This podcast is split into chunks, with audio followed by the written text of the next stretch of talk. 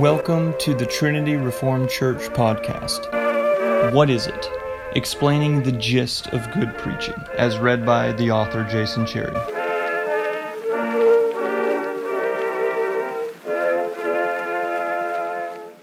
It's hard to swiftly and accurately explain what makes for good preaching.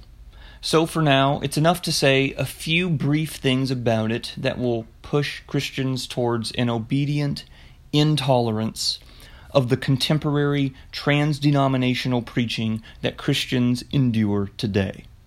So, here are four ways of explaining the gist of good, God honoring preaching.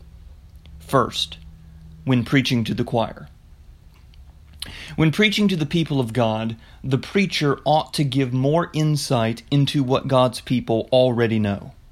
This requires depth and precision. The only person in the church required to be more precise than the choir is the one who instructs the choir.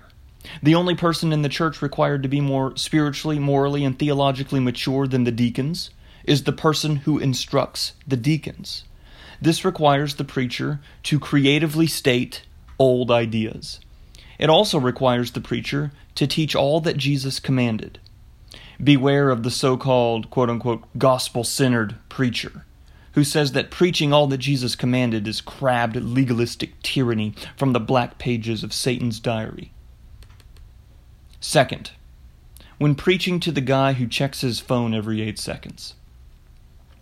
Jesus told parables so that they may indeed see but not perceive, and may indeed hear but not understand, lest they should turn and be forgiven. That's from Mark chapter 4 verse 12. Notice the words not. Jesus told parables so that they would not perceive, so that they would not understand. And so, Jesus told parables to hinder perception, to hinder understanding. He had his inscrutable reasons. Modern preachers must be careful of what they imitate, and when they're sporting skinny jeans, they need to be extra careful of every utterance. Illustrations aren't the problem. John Stott says, quote, Illustrations transform the abstract into the concrete, the ancient into the present, the unfamiliar into the familiar, the general into the particular, the vague into the precise, the unreal into the real, and the invisible into the visible. The problem is that modern preacher stories rarely illustrate. When the apostles wish to illustrate, they use short metaphors and examples not long stories. The guy in the pew who checks his phone every eight seconds needs something that has the power to snap him out of the haze of virtual reality. He needs to hear a contrarian to the main movement of the secular age. He needs the Word of God preached skillfully, as Acts 14.1 mentions. This is the ordinary way God works. When the text is passionate, Mr. Phone Addict needs the words of the preacher to be passionate. When the text is grave, he needs the words of the preacher to be grave. When the text is hopeful, he needs the preacher to be hopeful. He doesn't need another story about the preacher's kids any more than he needs another reference to the preacher's favorite Hollywood movie. Third, when preaching to the religious know it all, does the sermon have integrity to the scriptures? Is the sermon content derived from the announced text of Scripture? Did the sermon content give a faithful representation of the passage preached? Was it the right doctrine from the right passage? One of the newfangled ways to evaluate a sermon is to ask Does it have gospel hope?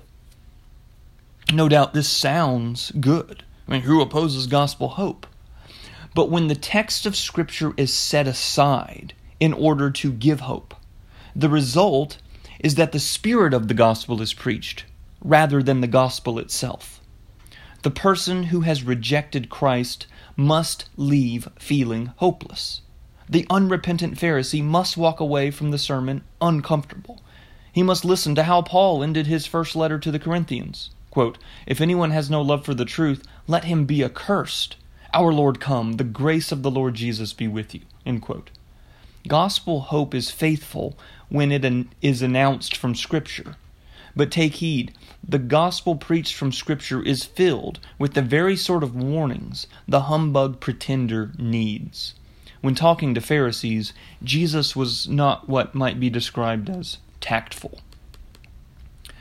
Fourth, when preaching to the rebel.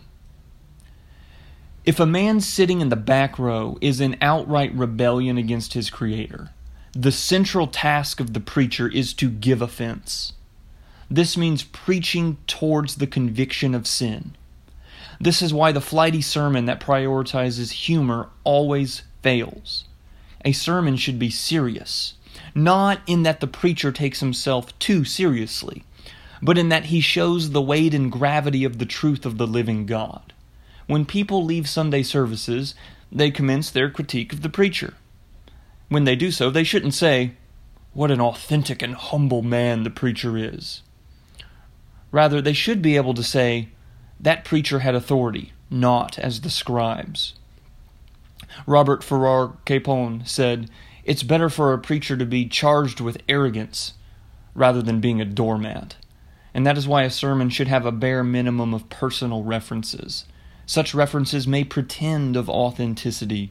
In truth, they have marginalized the sense of the sacred. If you're interested in following us, visit our website at www.trinityreformedkirk.com. That's Trinity Reformed K I R K.com.